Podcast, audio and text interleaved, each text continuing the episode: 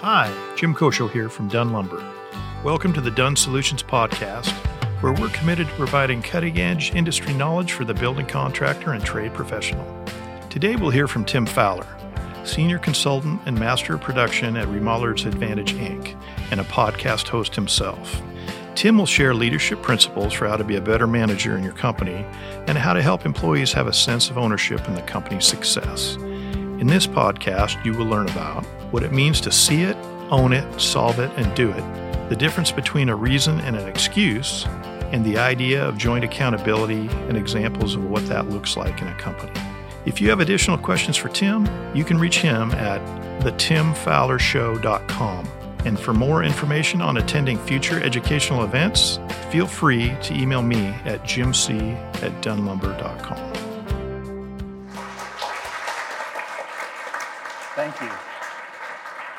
So, uh, when we were talking about the ideas that we could present tonight, one of my hot topics, and, and, and I think one of the reasons why it's a great topic for an association like this, is this idea of accountability. And I think it's, I'm going to primarily use uh, remodeling illustrations.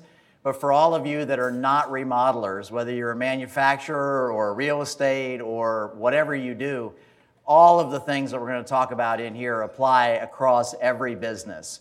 And so I really encourage you to, to dig into this and really see uh, how this can really help you. So there's just a couple of things to let, let you know, and this will come up towards the end as well. I do a podcast, and uh, which is kind of cool because about two years ago I didn't know what a podcast was, right? So my boss says to me, Would you do a podcast? And I said, Sure. And then I looked up and said, What's a podcast, right? But it's all about production. Um, several people that are here tonight have been on that. Uh, Judith Miller was on there with me. Uh, but we're talking mostly about production management type topics in remodeling. So I really encourage you, if you're interested in that, it's about 30 minutes each, each episode. And I also do a newsletter that comes out every month. So just to give you a little idea about who I am. So let's dig, jump right into it. What are our challenges, right? So one of the biggest challenges we have is staffing, right? Like, where do we find the people? And I'm going to come back to that a little bit and use it as an illustration for this presentation. But I think part of the challenge is accountability and getting the teams that we have to do the things that we want them to do, or for those of you who are part of the teams, getting the boss to do the things that the boss needs to do, right, Todd? Okay, so there's, you know, there, it goes both ways, and you're going to see tonight for the for the owners of companies that brought your team so that I could straighten them out. We're going to help you as well, okay? But it is one of the challenges, and I think one of the reasons why we really have to focus on accountability is the people that we do have on our teams we have to make sure that we're using them and giving them as much as we can so that we can keep them on the team. So it was advertised that I'd be kind of focusing in on a book, and I, I understand that it might have implied that I wrote the book. Okay, I didn't write the book, but there's a great book, The Oz Principle, the top of that line there, that I think I'm going to recommend everybody in the room read this book. And I'm going to be talking about the principles that are associated uh, in that book and relaying them to the construction world. But the other three books are books that I really recommend if you are interested in good people management. I highly recommend that you read these books. First Break All the Rules is a study that was done by the Gallup Association on what makes a good company to work for and what makes a good mid level manager. And so it has a, incredible information that was came from studies. It isn't somebody sitting in an office going like, I think this. This is interviews and research that was done. Great information in there. The One Minute Manager book uh, meets the monkey. Of all the One Minute Manager books, I think it's the best one that they've done. But basically, the idea is that everything we do is a monkey.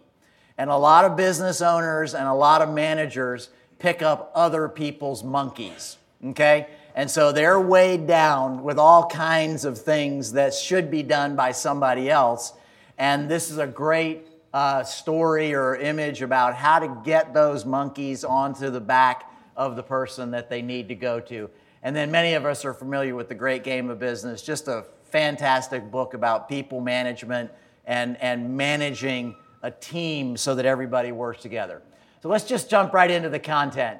So, generally, when we think about accountability, accountability is always about sort of justifying what we've done or having to explain something that didn't go very well. So, if we hold someone accountable, it's going to them and saying, Todd, why did you do this? And then we get on Todd's back, and sorry, you sat right up front, Todd, but you, I'm going to pick on you. But, but it's like we dig in and we have this you know, intense conversation, and then typically, very little changes as a result of that conversation. We feel like something's going to change because there was a lot of intensity. We might have you know, argued and, and you know, kind of got angry with each other. And then we get all done and we go like, like, let's do better. And Todd goes, yeah, let's do better. And we leave and very little changes. And so it's defined here a little bit by these sort of dictionary definitions. What I'm advocating and what this book has done a great job of, of putting forth is this definition right here. And I'm going to try not to read all the slides, right? But I'm going to definitely read this one. Their definition is this a personal choice. Accountability is a personal choice to rise above one's circumstances and demonstrate the ownership necessary for achieving the desired results. To see it, own it, solve it, and do it. And so if you think about our typical definition of accountability being sort of this accusatory, argumentative, you know, situation, and then you look at that and you say, this is totally different. And the big difference is right here.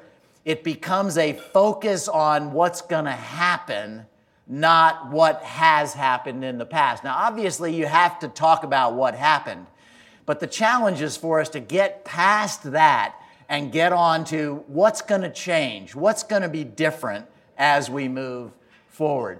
So, this phrase, see it, own it, solve it, do it, is going to come back up over and over again. Now, with Remodelers Advantage, I run the production manager roundtables program that we have.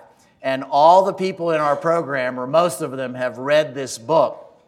A number of them have this saying posted right up over their desk see it, own it, solve it, do it. And when something comes through where they go, like, there's no way, like a budget comes from an estimator, the production guy looks at it and goes, like, there's no way, you know what were you smoking when you put this together, right? And that's for real now in Washington, right? Like, what were you smoking, right? You, we used to just say that as a joke. Now it's a real thing. But, but it's like, so, so what they're doing is they're saying, okay, we've got the estimate, we've got the scope, we've got the job. How do we win now? How do we see it, own it, solve the problem, and then actually do it. So I'm going to give you all the details of that as we move forward. So basically, it means I have to see what the situation is. I, as an individual or as a business owner, I have to help other people own the situation. And that's probably the biggest challenge is how do we get people to own the situation? How do we own it for ourselves? And then by doing that, once we own it, we can solve it. If we never own it, there is no solution. If we all if it's always somebody else's fault, if it's always somebody else's problem, if it's always the estimator's problem, right? We will never own it and therefore solve the problem. It will just continue to be a problem, right? So once we own it, then we can solve it. And then, of course, once we've solved it, then we can actually change the future as we move forward. So, one of the big concepts is thinking below the line, above the line. Now, this is not a new concept to this book. This comes across in many, many, many sort of self help books and business books. Is basically you have to start thinking in a can do, we can make this change, as opposed to why does this always happen to me? So, it's the victim mentality versus the ownership mentality how do we? I was joking with somebody that there, I have a tagline on my uh, podcast, and we're going to change it. So the new tagline for my podcast is going to be, and remember, we're helping production to remove "it is what it is" from its vocabulary, right? Because it isn't what it is, right? It is what we make it, And, and the more we get that into our head, the better our chances of success. Okay? And so that's the idea here. So there's the victim mentality that says, Why does this happen to me? And then there's the ownership mentality, which is above the line, that says, I own this. How can I change it or how can I impact it as I go along? Now, they have these stages of the victim cycle. So I'm going to use the, um, the manpower shortage that we have out there, the, the skilled labor shortage that we have as a good illustration uh, as we go through this. Because I believe, and you'll see it later in a slide, I believe that's the quintessential victim cycle mentality in our industry right now. Everywhere I go, somebody says, I don't know what it's like where you live, but we can't find good help. And I look at them and I say, What have you done about it? Right? And they go, like, uh, because we are we feel like we're victims. So here we go. Ready? So the first stage is we just ignore it. So this comes across like, you know, 25 years ago there were people saying, "Hey, we're going to have a skilled labor shortage problem." Most of us if we were in business at that point, we're going like, "What do you mean? I can put an ad in the paper and I can find good people right away." Which was true 30 years ago at least, right? We just denied it was happening. We just said it ain't happening. That's the beginning of going down this victim cycle.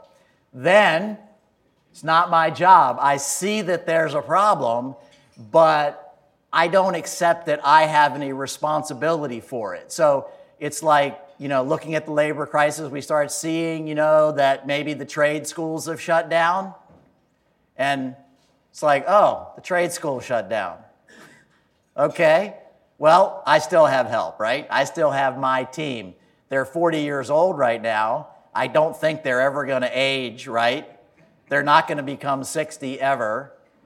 And so, why do I have to worry about it? All right, the next one finger pointing. This is really big.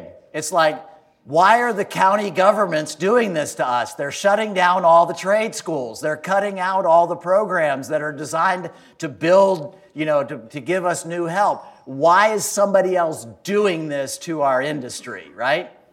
Now, this right here is my favorite confusion, tell me what you want me to do, right?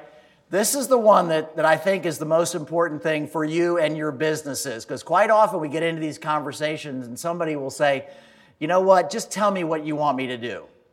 And immediately you've taken the responsibility off of that person and taken it back on yourself. You've shouldered their monkey.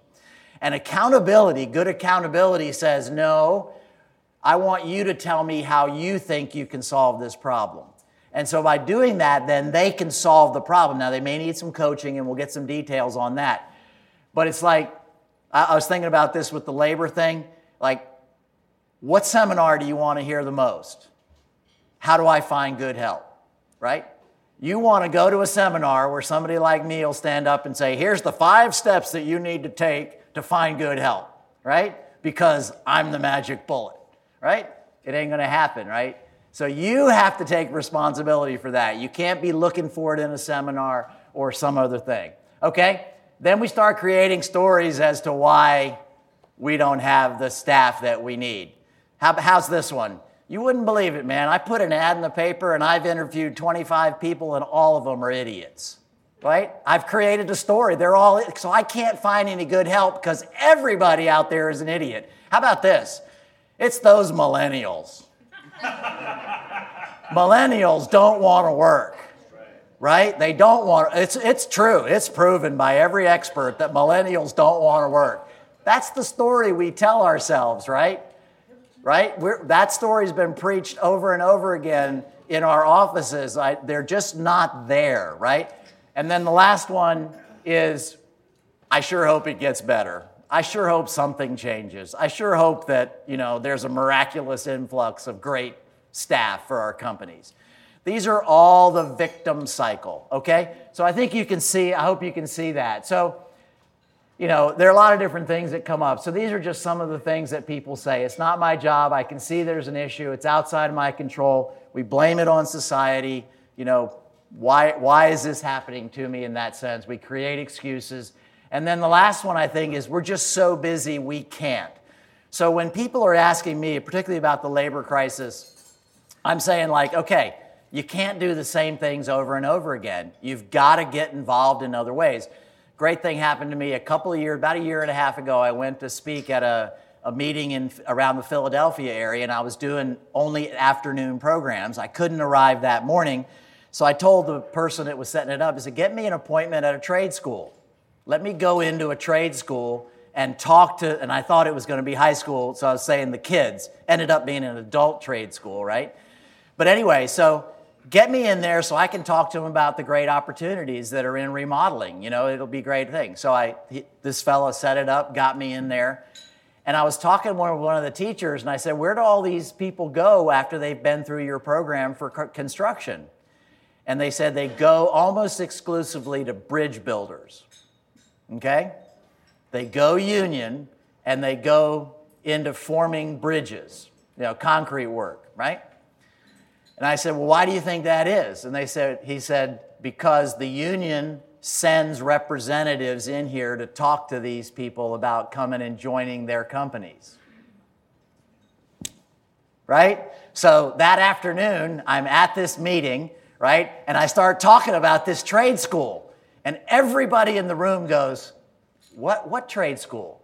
Where? And this is like 20 miles away. What trade school are you talking about? And I said, You guys don't know about the Orlean Trade School? And they go, No, what is it? And I'm going like, man, you got to get involved. You got to get busy and get involved with finding, getting these people that are paying to go to school to learn construction. So you, now you got to train them when they come to you, right? Because they come out like bridge builders, right? Not cabinet installers, right? But you can train people who have some of those skills. So we're just so busy, we don't have time to make that happen. Okay, now here it is, right? So here are some real below the line issues that we face. The labor force is one of them. Again, if you want to talk to me about it afterwards, I'm more than happy to talk to you, but I am going to ask, what are you doing, right? Okay, that's one of the big ones.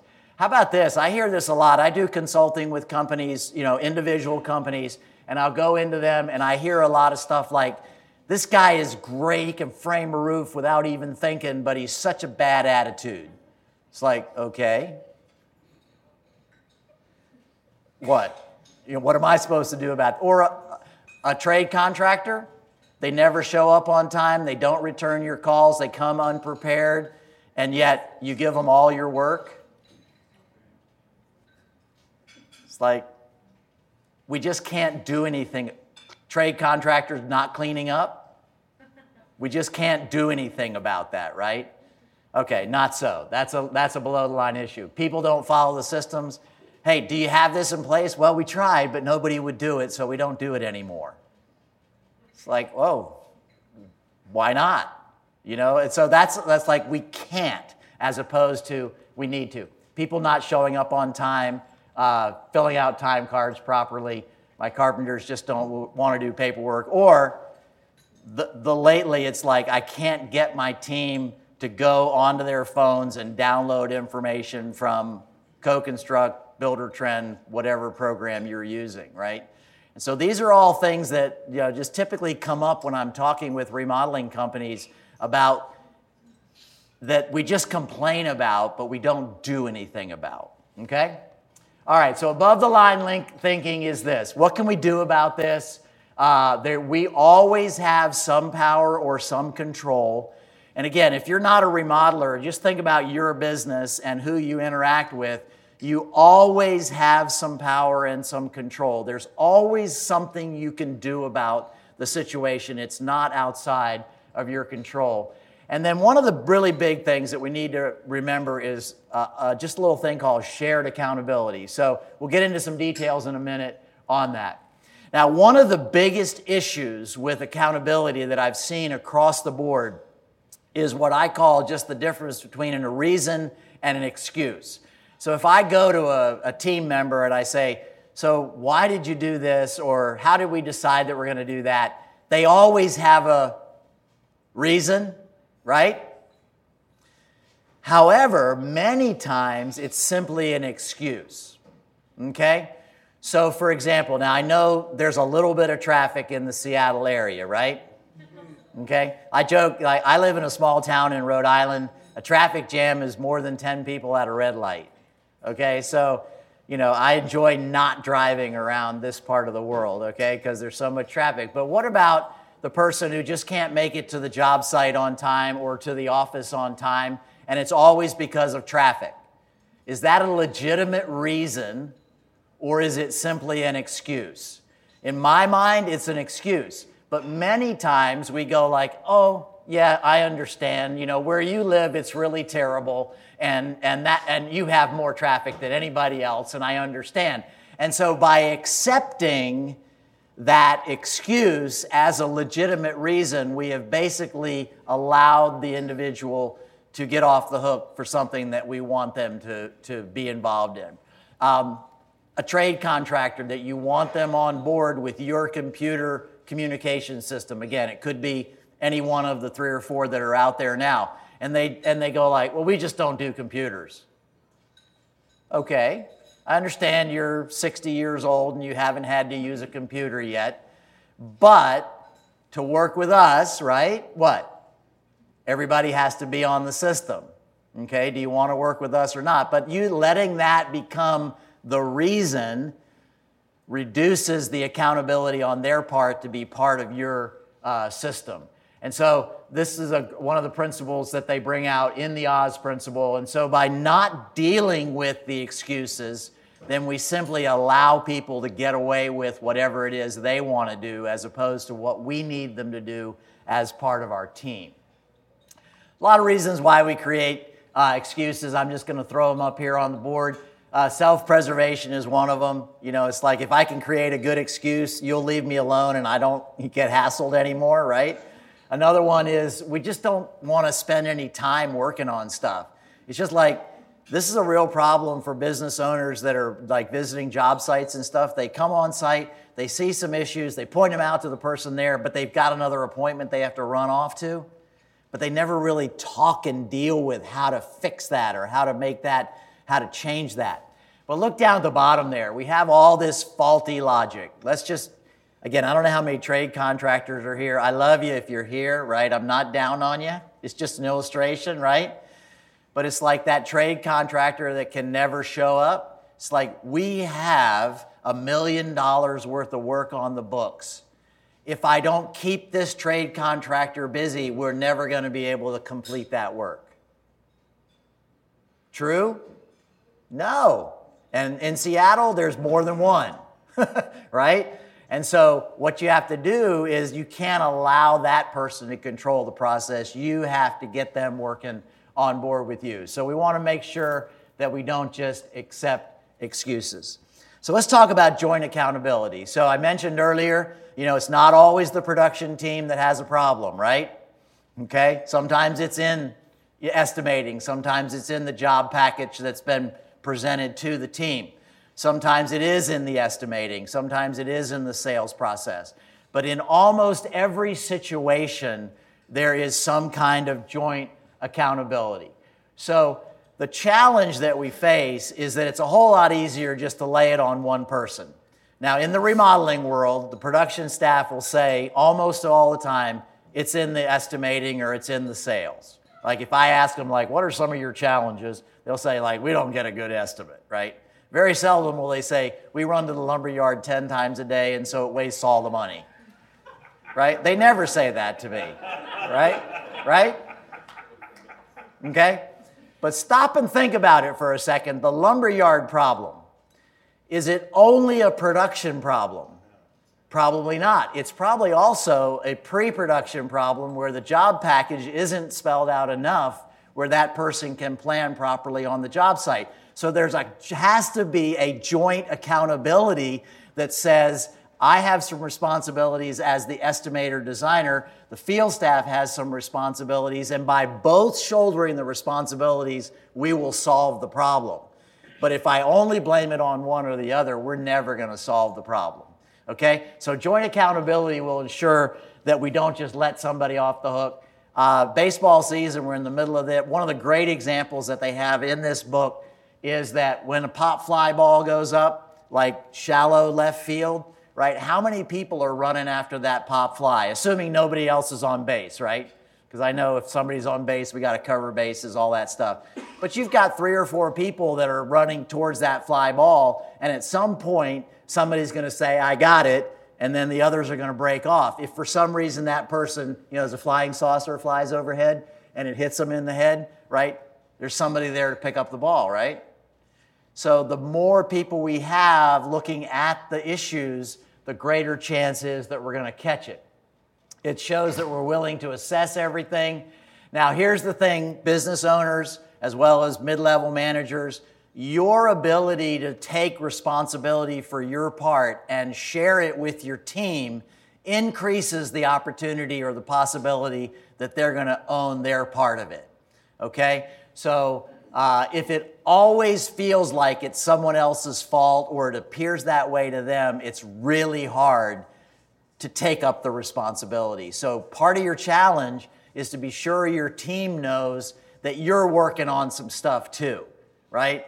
and that that will lead them to be working on things as well. And then obviously, I think we can address the problem better the more people that are engaged in it. So, little quiz for you midway through here. So, in your business, and again, doesn't matter whether you're in uh, remodeling or real estate, who's responsible or accountable for customer service? Everyone. Everyone. Okay, good. That's the easy one, right? So it, we know that. So everybody plays a part in that. We stress that to everybody. Everybody knows that everybody plays a part. What about this one? Job profits. Everyone. Seriously? Now we now I'm going to tell you right now all the ones I have the answer is everybody. right? But stop and think about it just for a second. If you're a remodeling company and you have a job runner, like that runs materials out to your jobs, right? how much do they feel the responsibility of creating profitability for your job? I'm just asking, do they feel it? We know, we know everybody should take responsibility for it, right? But do they feel it? Do they really own it? Do they have a sense that as they're doing their job, there's some way that they're impacting net profitability? Okay, now, lead carpenters, I hope you got those, you know, guys and gals, you know, focused on that. Project managers for sure, production managers for sure. I know that. But what about other people? Okay, so maybe a little bit less everybody there. What about this one? Again, we go back to the labor crisis. Who in your business is accountable for finding new employees? Now, what I find is it's usually one person, and it's usually the person that has more to do than anybody else, right?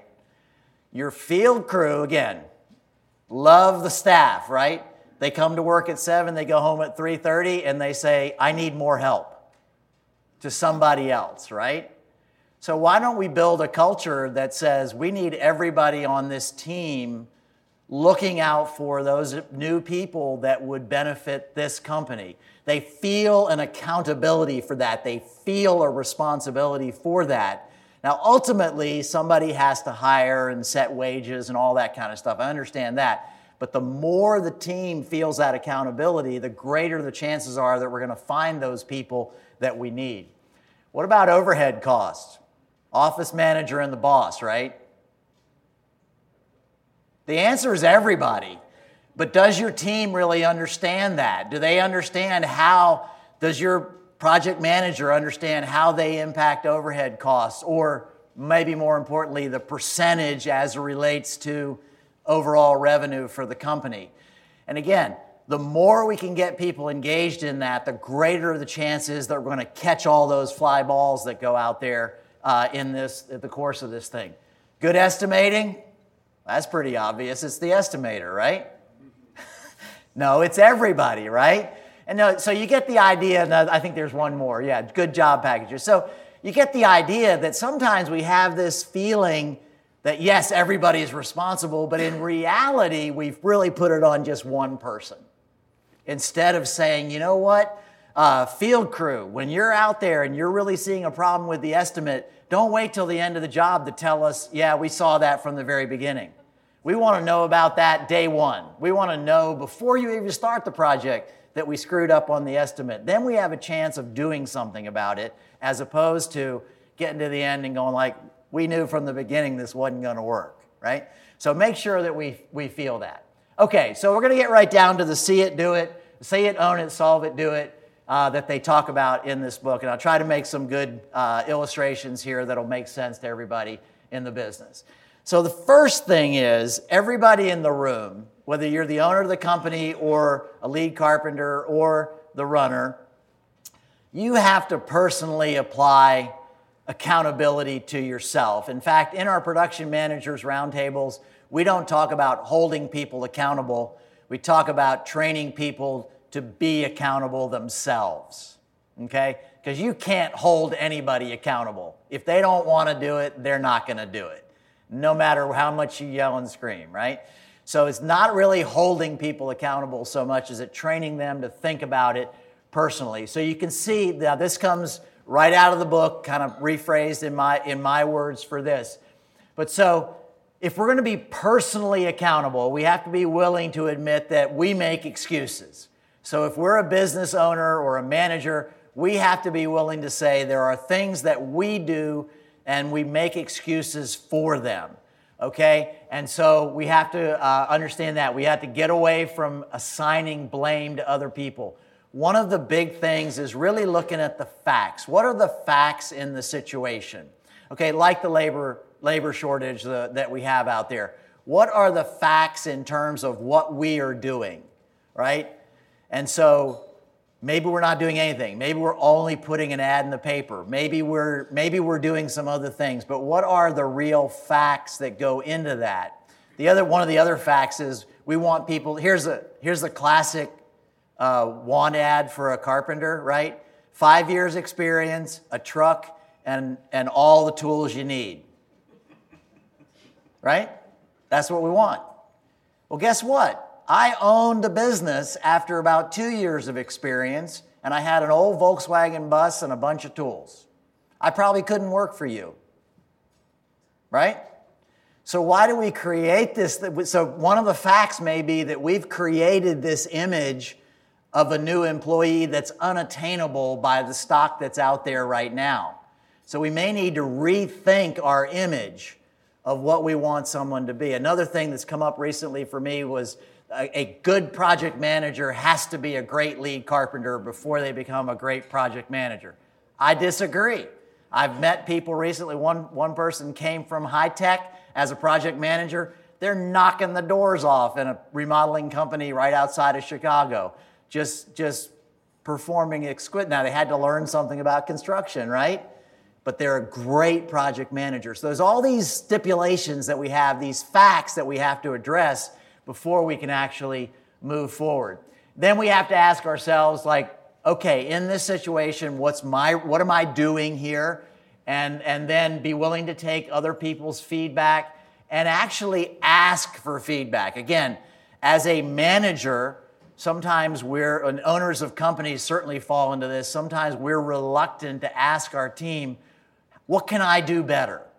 How can I change this behavior? Um, you know, business owners are notorious, especially if they're the designer types coming out to jobs and going like, you know, I don't really like the way that looks. Let's change that, right? And so the team changes it, right? And then at the end of the job, we go like, how come we're $500 over budget? Right? Well, you wanted me to change that thing, right? Okay, so we need to like we need some feedback. This is what you do, boss. This is what's costing us a lot of money. Okay, you got to ask for that. We have this open door policy, right? There's no such thing. Only about 5% of the population will walk through an open door and bring you ideas. The other 95% wait to be asked. Okay? Seriously. So you have to go looking. If you're a manager and owner of a company, you have to go asking, like, what can I do better? What can I change to make things run more effectively around here? What can I do that better in terms of the, the production package, and so forth. Now, the job reviews uh, are just something I threw in there to say if you're not doing job reviews, that's one of the places where you can give that regular feedback. And we're not talking about once a year. We're talking about little short reviews like every three months. You're sitting down with an employee. Let's talk about how things are going because you can give really good feedback at that point. So we have to see it, right? That's on the personal level. Now we have to own it.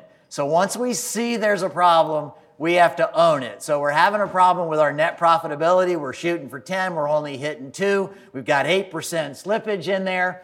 And so we go like, "Okay, I see it, but it's not just production's fault." Right? Or if you're in production here, it's not just the estimator's fault.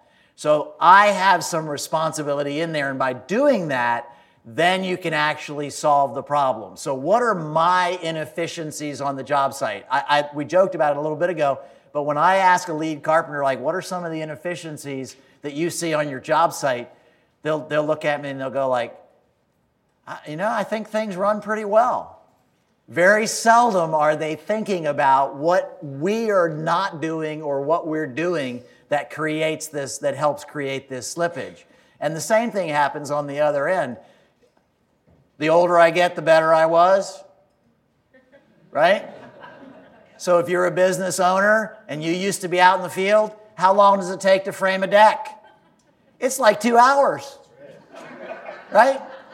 Because that's what I used to be able to do.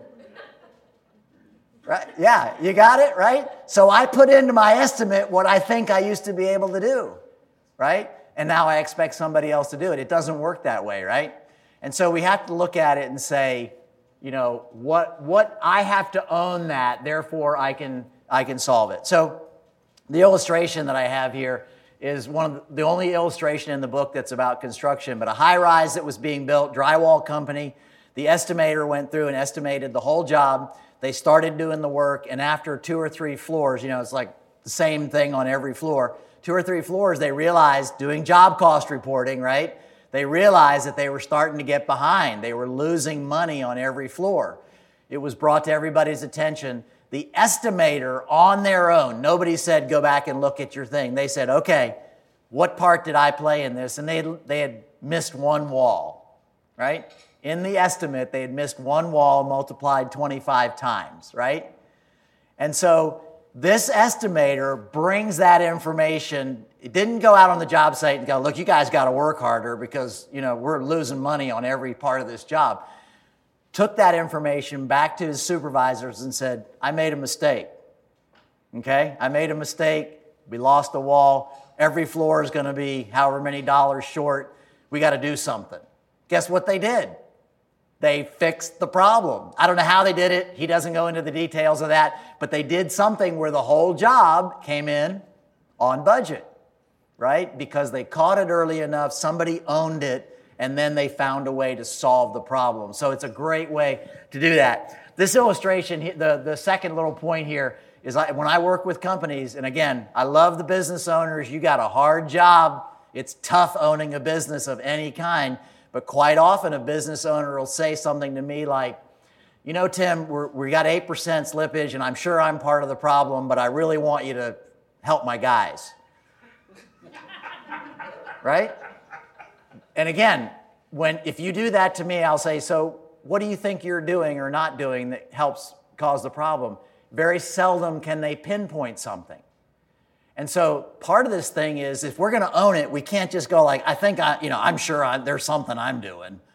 But we have to go like, no, this is what I do. I rush jobs into production, or I, I don't, don't really, fo- I didn't, don't give the client a good range of product. You know, there's all kinds of things. If you don't know, do you ask for feedback? You ask for feedback. What is it that I, that I could be doing differently from the team? Okay? So, in order to own it, we have to say, I own this problem. So, once we own it, we can solve the problem. So, we say, my part of this is I rush jobs into production. Now I can, now I can solve that problem once I own it. So, you say, like, what else can I do? You focus above the line. Uh, think of, you know, think outside the box. One of the things I love about talking, uh, doing my podcast is I'm always learning something because somebody's coming up with an idea I never thought of. One of my podcasts was a contractor in Toronto area that has fired four clients. I went, you got to be on the podcast. That's just mind boggling to me. It's in their contract that the client or the contractor can sever the contract for any reason. And I said, What are some of the reasons you do it? Well, one of the three of them have been because they've been mentally abusing my staff.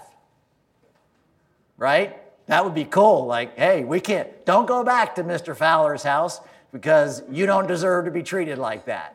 Right? Wouldn't that be cool?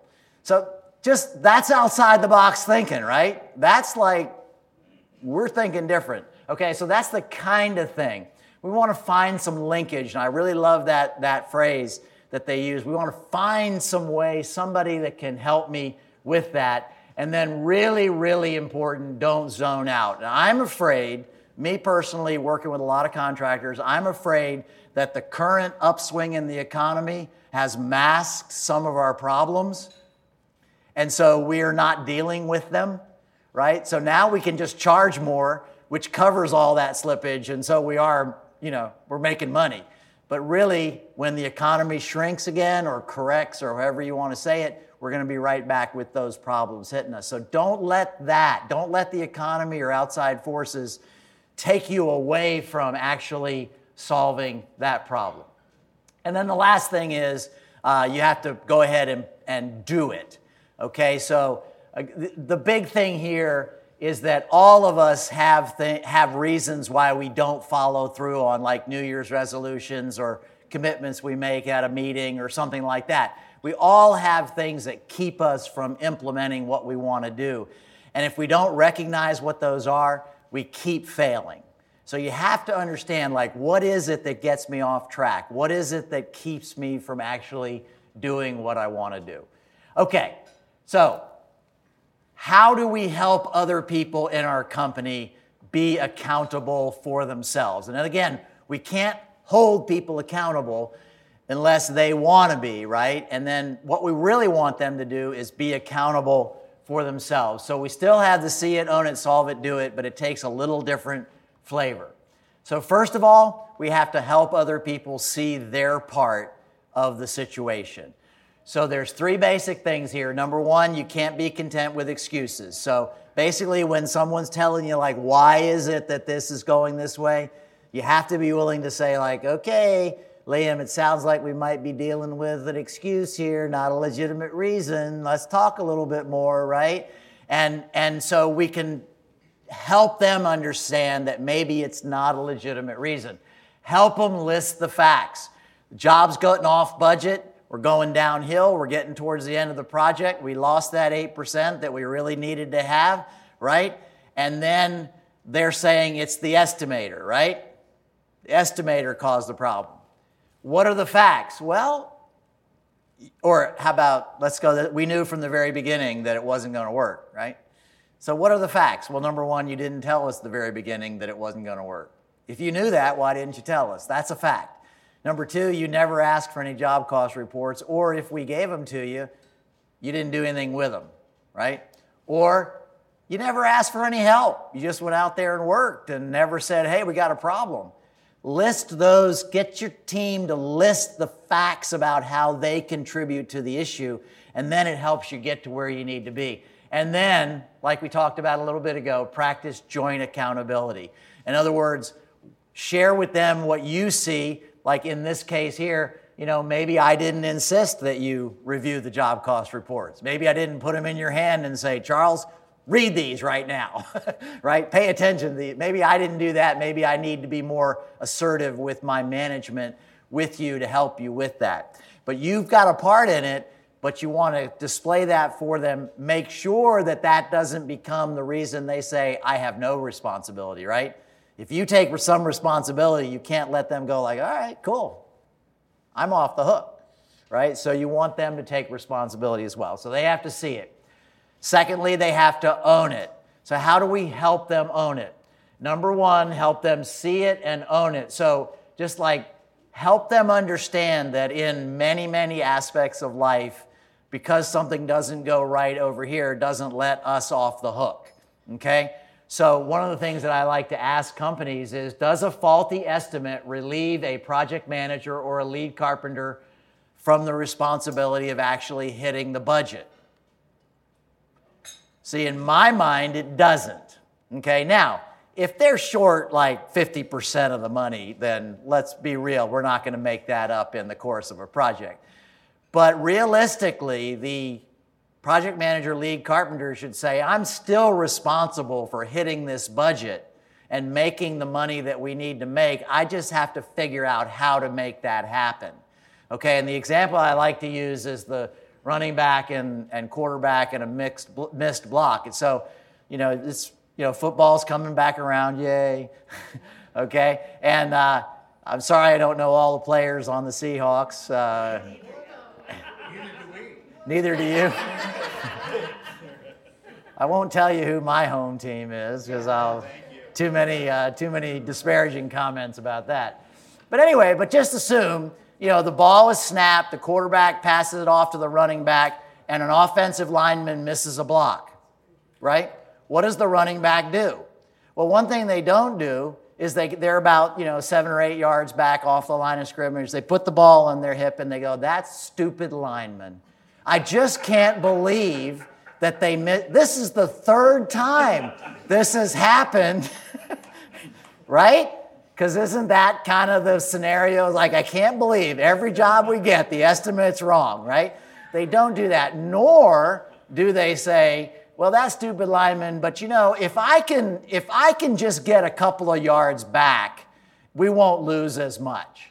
You ever hear that? Like, we didn't make what we should have made, we just didn't lose as much, right? No, you didn't make it, right? It just, it's not right.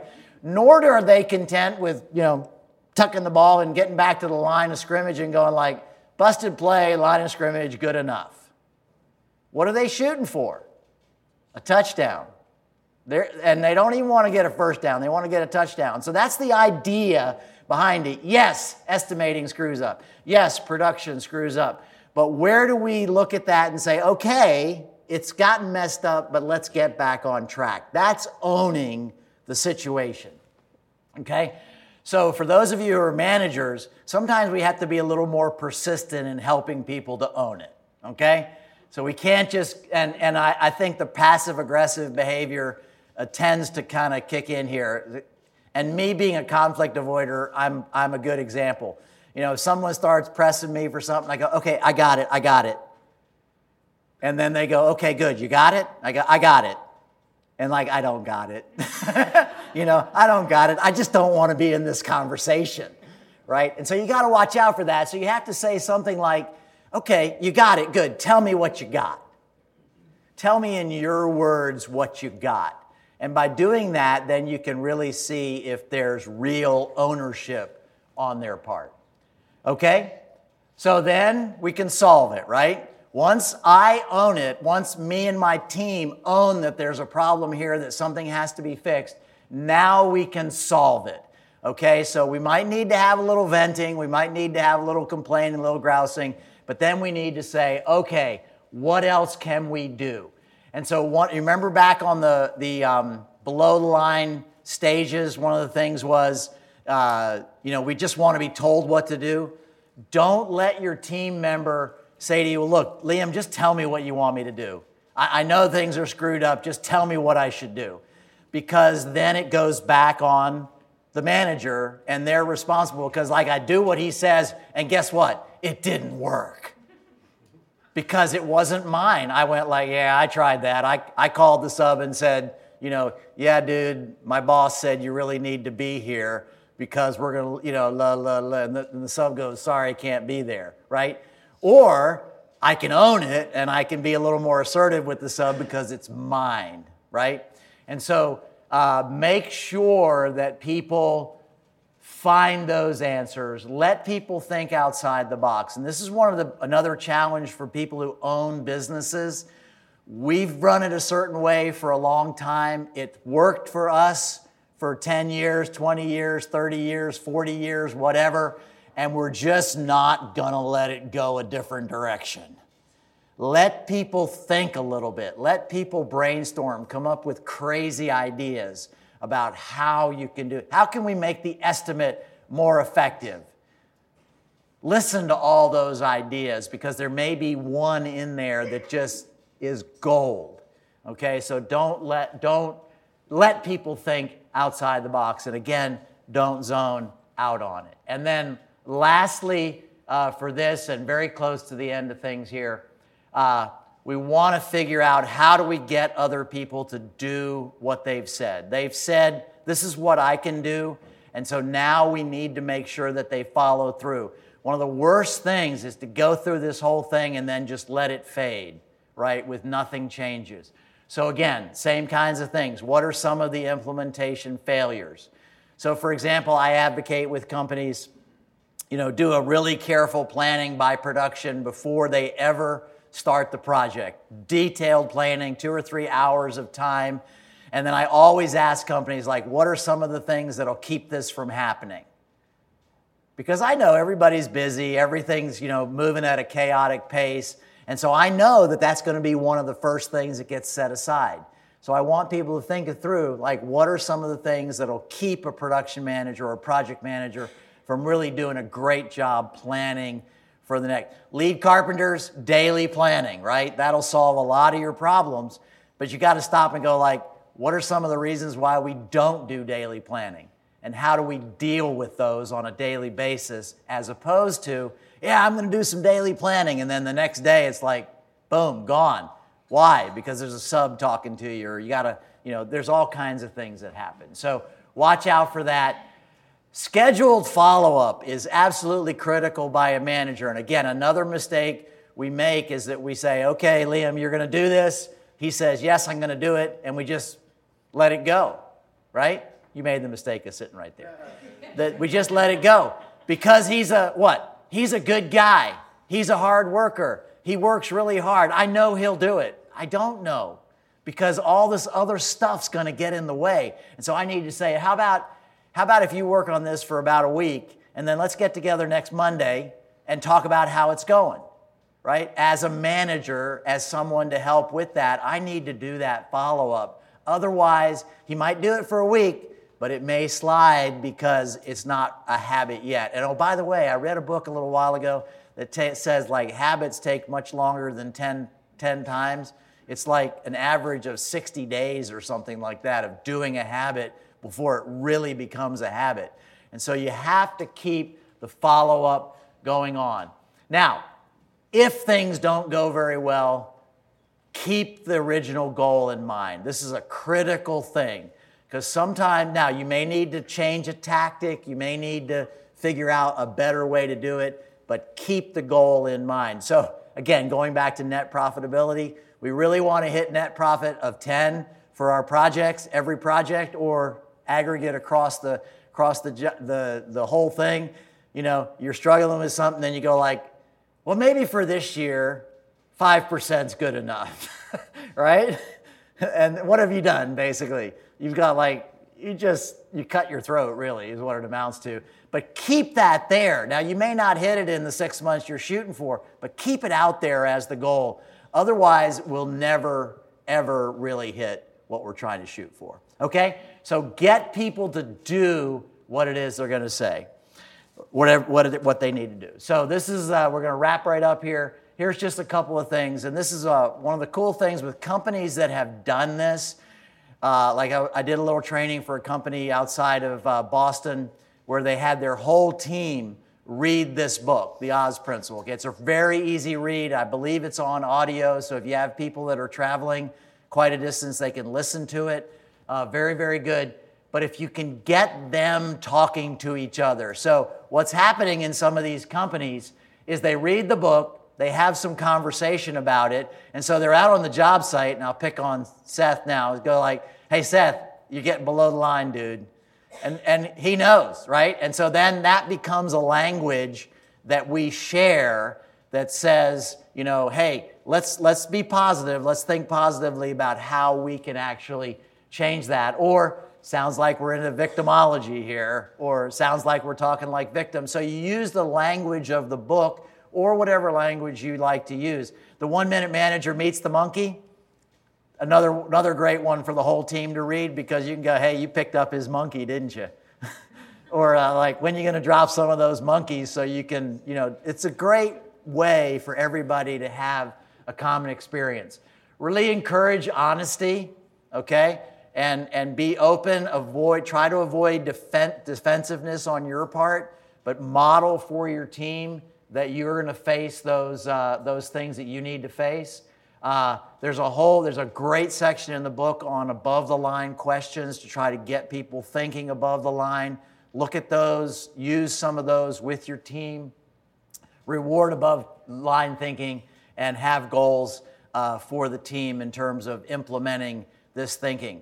One of the things that um, I was thinking, I, I've some reason I've watched uh, Men in Black several times over the last month or so. But if you remember the scene from the original Men in Black when Will Smith and Tommy Lee Jones are sitting there before he becomes a Men in Black, uh, you know, Tommy Lee Jones is walking off and Will Smith goes, Is it worth it? Right? And he goes, Yeah, it's worth it if you're strong enough. Okay? And I think about that with this idea right here. So, it is worth all the effort that it takes to do this, right? So again, I can stand up here, wave my hands, like, like talk about how easy this is. It's not easy, I'll guarantee you. It's so much easier just to blow it up, like, can't deal with that now, right? That's so much easier than taking the time to deal with some of these things. But if you do it, then the company starts to gel. You get a much better results for all the effort that you put into it. The business owner slash mid level managers are not taking all the responsibility for everything, but it's a shared experience for everybody in the company. So it's worth it, but it takes a lot of work to make it really happen. Thank you.